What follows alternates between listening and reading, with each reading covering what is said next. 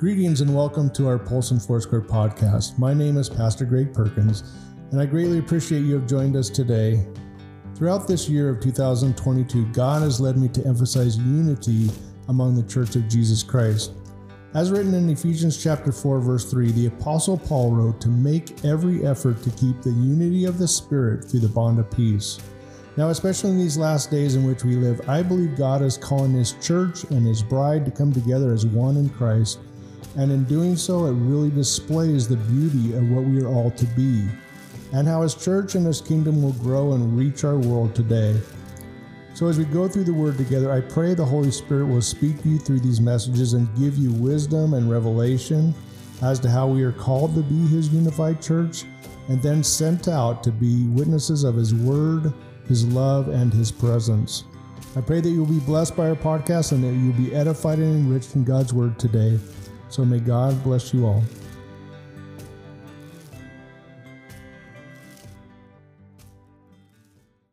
Take a Bible from the seat. You can follow along. And, and what I like to read for my family is Luke chapter 2.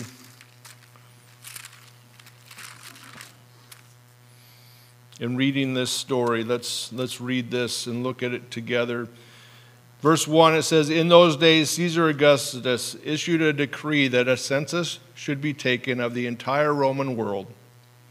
This was the first census that took place while Quirinius was governor of Syria, and everyone went to his own town to register. So Joseph also went up from the town of Nazareth in Galilee to Judea in Bethlehem to the town of David because he belonged to the house of the line of David and he went there to register with Mary, who was pledged to be married to him and was expecting a child. While they were there, the time came for the baby to be born, and she gave birth to her firstborn. A son, she wrapped him in cloths and placed him in a manger because there was no room for him, them in the inn. And there were shepherds living out in the fields nearby, keeping watch over their flocks at night. The angel of the Lord appeared to them, and the glory of the Lord shone around them, and they were terrified. But the angel said to them, Do not be afraid. I bring you good news of great joy that will be for all people.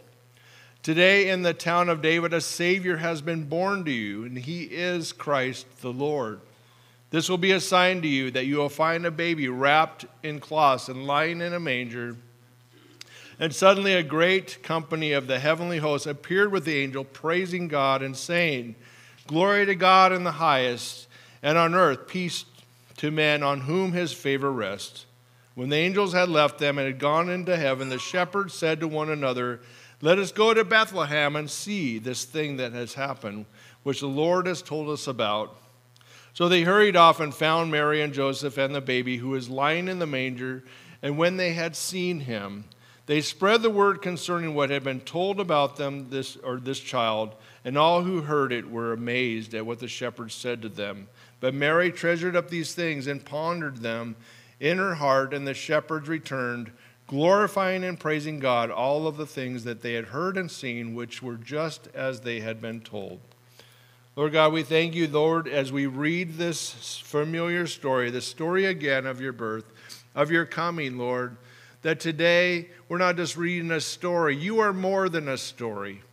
Lord, you are here today. You are present with us. And I pray, Lord, that you would speak to us even now, Lord, how we may apply this word of, of this great miracle of your birth to our lives today. In Jesus' name, amen. That's what I want to talk about is the miracle of Christmas because it is a miracle how he came. How many of you believe in miracles? Yeah, I do. I believe in miracles. Christmas is the time to remember the miracle of the birth of Jesus. And it is a time to see how his miracle working power uh, still happens every day in our lives. Now, if you look up the Webster's Dictionary version of a miracle, a miracle is an event or action that contradicts known science and is thought to be due to supernatural causes, thought to be due uh, especially of an act of God. And, uh, you know, I would say miracles don't often come when we expect them, right? That's what a miracle is. It's an unexpected event. It is something that just happens, and we're just like, we pray for miracles, we believe they will happen, but and then we're kind of surprised when they do, or kind of. Yes, we are surprised. It's awesome. I've seen miracles happen. I've seen people's eyes open and ears open and things that, you know, that are just have to be God. And God's still here. He still does miracles today. And um, you can't force miracles to happen because they really are supernatural. How, how many of you have had God mess up your plans before? Any, anyone? you have great plans, everything. God, just bless this because this I have the plan all figured out. And God said, No. no, I have a I have a different plan, maybe and a better one usually. And that's how this story really was. Christmas story was a messed up plan, you may say. When life doesn't work out quite like we intended, God wants us to trust Him. Next time you're inconvenienced, maybe you should look at it a different way. God is doing something miraculous behind the scenes. And I don't always look at it that way. I don't always look at God, but I often will talk to people when there's when there's events or even hardships or anything. And I can ask the one question is where is God in this? And you may say, God isn't in this. Well, when we rebel and when we turn from God or we resist God, there might, God might not be in that. But when it is an event or a thing that God is instituting, there, or even a hardship, you, go, you can say, God, where are you at in the midst of this? Or where can I find you? Sometimes we'll find him right where we left him. Sometimes when we did turn, like the, the prodigal son father, that story that he let that rebellious son or that prodigal son leave. He didn't hunt him down, he didn't chase him down, but that son had to finally come to his senses, where he finally came back to the father, and, and the father didn't go, I told you so. He didn't, he didn't guilt him, he didn't shame him, and actually, when he first saw him, he ran.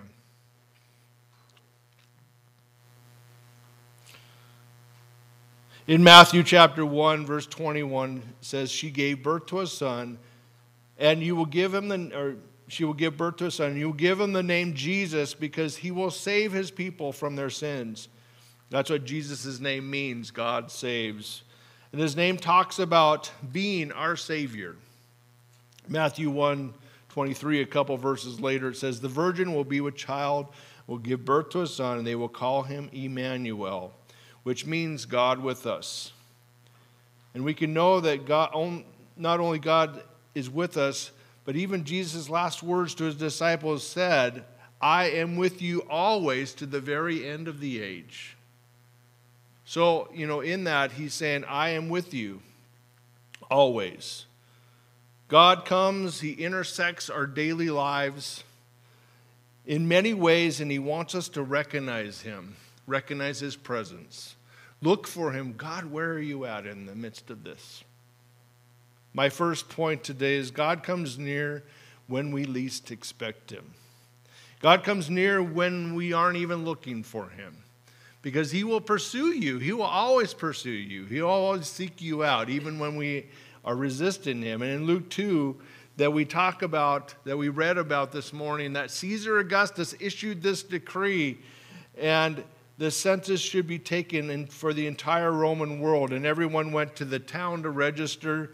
Because, Mary, because Joseph belonged to the lineage of David, he had to go to Bethlehem. Most likely, Mary and Joseph, this would have been a huge inconvenience. It would have been very frustrating knowing that the government that was, you know, had taken over their world, you may say, was forcing them to go to their hometown so they could be taxed more. How many of you enjoy being taxed more? Anyone? Anyone? It's still applicable today. You know, that it was a huge inconvenience and one they probably were disgruntled about. from Nazareth to Bethlehem was 80 miles. And there was at least, you know, you may look at this, it probably was about a four day journey. Not only to mention that Mary was at full term. Um, I don't think any pregnant ladies would have liked to have walked or, you know, no, at full term, right?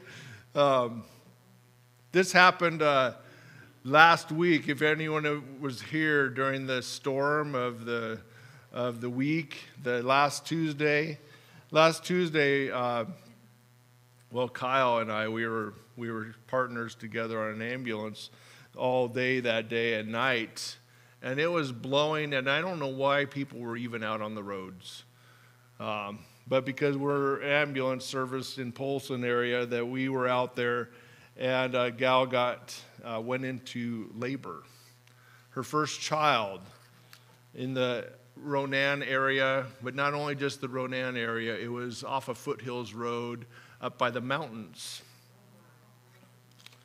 So our ambulance crew from Ronan went out there, and guess what? They got stuck. They got stuck in a drift that was about three feet tall. And so, what ensued is calling the fire department. I called. Uh, I called Jim Allen in our church because he's a plow guy. He got a hold of a couple other plow guys. They went out there and, and were able to plow up to this person's house or this gal's house. And uh, we were able to, I was able to go retrieve another four wheel drive ambulance to get up there. And uh, by the time she got to the ambulance, I think she was about a minute and a half apart so when we got to the hospital, uh, Clara, who's also in our church, who's an OB nurse, we arrived at uh, St. Luke's, and she had told me later that it was within the hour that she gave birth to her first child. So that was a miracle, right? Uh, obviously, stuck in a snowstorm, and it was a crazy night out there last Tuesday that's kind of a real story about God protecting, God doing a miracle, God uh, protecting this little one's life, and, and so on. And so it wasn't born uh, in the home or in the ambulance on the way there. But it's interesting how God intersects our in our inconveniences, how he wants to show himself to be true, how he shows himself, I am still here even when you're stressed out. I am still here in the midst of this. It's interesting that God used an ungodly king, Caesar, to fulfill a prophecy of Micah. The Micah prophecy that the Messiah would be born in Bethlehem. I don't even know if Joseph and Mary, they had realized, I mean, they, God had said that you're going to give birth to a son, a child that would be uh, Savior of the world and yet they probably didn't put two and two together at first. We have to go to this town. I mean, they would have grown up knowing that that prophecy was about the Messiah being born in Bethlehem. They probably would have known that. But when they got there, and then there was no room in the inn, they got there, and I'm sure Joseph was a procrastinator. He forgot to make reservations. You know, I mean, that husband of, you know, forgot to make reservations, and so that's what happened, you know. Um, get there, and of course, they're inconvenienced again. And then she goes into labor, and of course, there's no room for them except for a stable with a bunch of stinky animals, right? God used a Roman census that registered people for taxation purposes and they were required to go there. Of all the lousy times to make a trip, but God was at work, and God was at work when they least expected Him, and God comes near to us, really at any time. He comes near in the middle of our difficult circumstances. Look for the presence of God. Look for his activity around you. Can you see him? Can you look for him and say, God, show me where you are in this? because I'm really struggling right now, and He will. He is there. He is with you, even in the midst of that. Miracles happen right where you are. Where does God come near? And I would say He comes near right here, right where you. He comes near whether we allow him or not, but he, we can see him a lot more when we do allow him to open our eyes. For Mary and Joseph, this was unexpected. And it was even an unexpected pregnancy. How many of you were unexpected pregnancies? Anyone? Yeah. You know, those things that it's like, I didn't plan this. This wasn't in my this wasn't in my lifespan. This wasn't, you know, the way I wanted it. God can do anything. And he did. Then when they arrived at, you know, they went to the stable. They had no room, but Jesus was born in this little tiny town and placed in this manger in a stable, a feeding trough for animals. There was nothing fancy about it. God came in simplicity, He came in humility, He came in a way that none of the Jews would have recognized it, none of the Pharisees recognized it. Of course, all the religious people who should have recognized it, the one who even had a star, a Bethlehem star, that the wise men would eventually come and, and find him too. But we sometimes look for God in all of the wrong places. Sometimes we look for him where he is not. But God is with us. Not only does his presence show up here at church, but he shows up even in the most unlikely of places in a stinky stable. Have you ever found God in the midst of a difficult circumstance? Have you found him when he wanted to show himself to you when you didn't like the situation you were in? I have.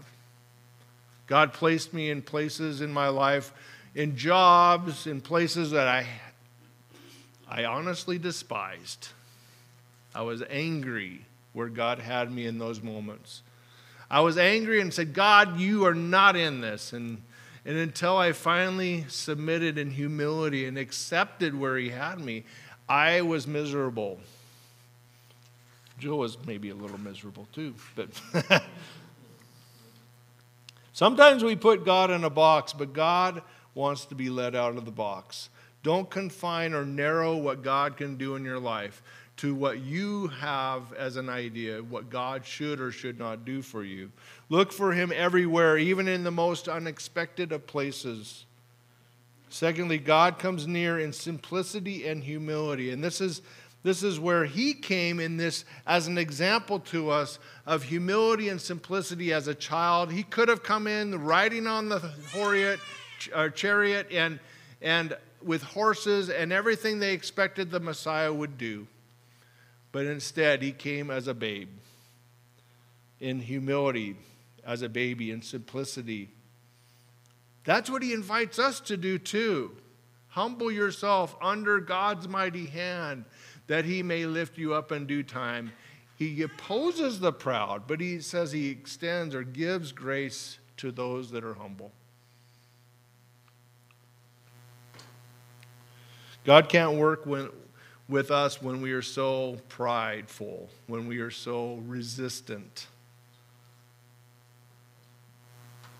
You know, if you were God and you were planning on coming to earth to save people from their sins, how would you do it?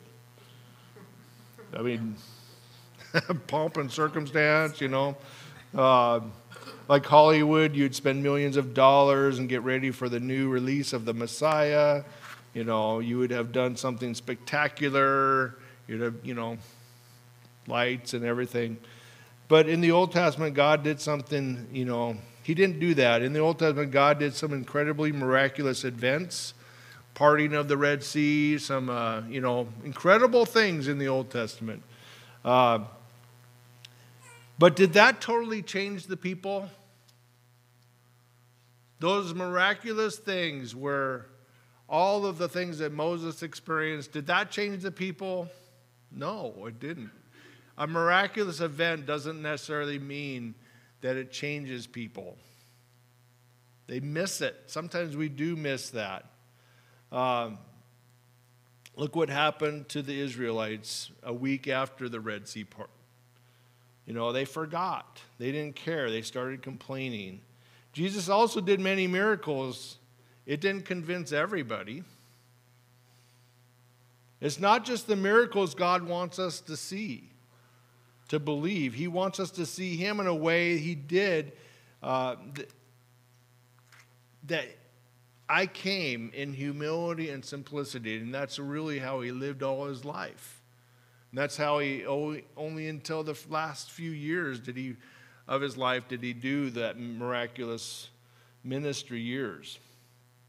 Jesus said the kingdom of God is like a little yeast of, in a lump of dough. It doesn't take much, and soon the whole lump starts to rise, and that's how God works. It will often start small, but then it changes everything. Jesus came as a baby. He changed the world because of that. Don't underestimate small things, small beginnings. One time when I was uh, going through a struggle, and this was more of a, a job, ministry struggle, and things like that, and someone asked me once, Greg, can you, because I was playing the same broken record over and over, complaining, miserable. I was just like, I, I just wanted to vent. I, and I'm not saying venting isn't a bad thing to do. It's okay, to, you know, in the context of a, a godly counsel. And I was seeking this from a pastor friend of mine at the time, and I was just kind of going on about it. And he goes, basically, he said, Greg, are you ready to quit complaining? and I'm like, no, I'm not, you know. He goes, Are you ready to stop complaining about it? And I'm like, oh, I like complaining about it. I mean, but it was in this time, and this is all I could I could see at the moment. And he goes, Greg, are you willing to start over again? Even if it means forgetting what you've already done. And I didn't want to accept that part. Like, I had already achieved, you know, you may say a status. I've already achieved something. Why would I go down below that? And that's the way the world looks at status sometimes. I've achieved this status. Why would I ever go under what I've already got? And that's where God wanted to meet me. And I had to accept that as I'm not saying this is for everybody, but at me in that when I finally submitted to that place of humility and simplicity, when I said, God, if you want me to become nothing, then I will. I will humble myself and become nothing, and if you so choose to use me in a ministry setting or a leadership position, I will let you do that in your time. That's when everything started to change in my life. That's when I started to say, God, have your way and not Greg's way. And that's when I started to say, see, God given me peace and joy again because I had maybe stole it from myself. It wasn't, I couldn't blame the devil. I could only just blame myself because of my poor attitude at times. And it was at that place God met me and He goes, Now, now that you've accepted my plan. And it took me a number of years to achieve, I guess you could say, the place that I eventually would be in a leadership or authority figure. And I'm like, that was so cool when I finally found joy in the stinky places. And it, and it was a stinky place. I had a job that was kind of stinky, working with people that were difficult. But I had a new joy and a, and a desire to go there and to accept that as my ministry. And it was way different. See, God will meet you right where you simplic- uh, simplify your, your own heart and attitude. It might start small, but it does change everything. God used Mary and Joseph, who were poor, they were insignificant, they were nobodies. God also announced the birth to nobodies, to a bunch of shepherds. Do you, do you see how God does this? He didn't come to announce it to the Pharisees, who are the religious people. He came to the shepherds. He came to Mary and Joseph. He came to those you may say, that are innocent. That's how he came. They were insignificant. In Nazareth, everyone, you know, even joked about Nazarenes. You know, can anything good come out of Nazareth? That was the joke of the day. God also came near to a group of shepherds, you know, those people that were unclean, these outcasts. God didn't pick up, you know, He didn't come in, in the pomp and the circumstance. Who does God come near to? God comes near to those who are humble enough to believe. God came near for you, for everyone. And by coming to the nobodies first, he shows how he includes everybody. He includes those that were least expected to be accepted. No one was disqualified. And Jesus said, I have not come to call the righteous, but to come to sinners. Who did Jesus come for? He came for you and me, sinners. And I take great comfort in that quality or that I qualify. And so do you. You qualify. I'm a sinner and I need Jesus. Even though I know God has saved me, I still sin. I still make mistakes. But in Christ, it is no longer my identity, it is no longer in control of my life. That's the difference. I don't live in sin, I don't continue to live a sinful life. We need to allow Jesus to be our Savior and Lord, first of all, to save us from our sin, and secondly, then to walk in the Spirit so that we don't gratify the desires of our sinful nature. And so then His fruit starts to blossom in our life rather than the deeds of our sin. Anyone who calls on the name of the Lord will be saved, and this is the greatest miracle of all. How many of you are in need of a miracle today? Amen. What is God speaking to you right now? Maybe in this story on this Christmas morning together, He's speaking something to you that He wants to meet you right where you are. That He is near. God is near, and He wants you to know that even if you don't feel like it, He can show up. That's the miracle of Christmas.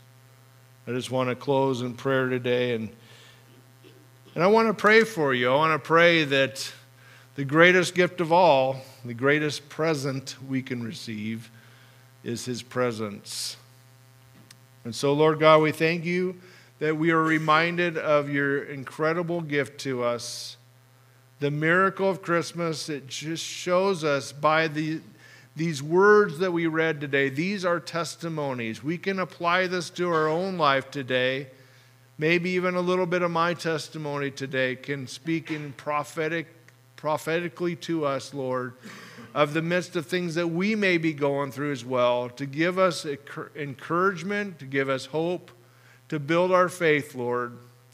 That, Lord, we, and probably more than anything, we could let you be God. God, you are with us, Jesus, Emmanuel, you are with us. And Lord, I believe you speak to each of our hearts. You assure us that you have a plan even better than our own. That you are here, God, and we welcome you. We thank you that you are still a miracle working God. I know, Lord, it says to seek after you, Lord, and, and you will give us then the desires of our heart. But it is first in seeking your desire above my own. And Lord God, I thank you that we can just completely uh, rely on you and find you even in some of the stinky places in our life. Thank you, Lord, for this. In Jesus' mighty name, we say, Amen. Amen. Hey, thanks for joining us today. My name is Billy, and I am the online media director here at Polson Foursquare. I hope that the message was encouraging to you, and if it was, consider subscribing or following us, or even sharing it with a friend. If you're looking for more information, you can find that at polsonfoursquare.org or check out our Facebook. With that, I hope that you have a blessed week, and we'll catch you next time.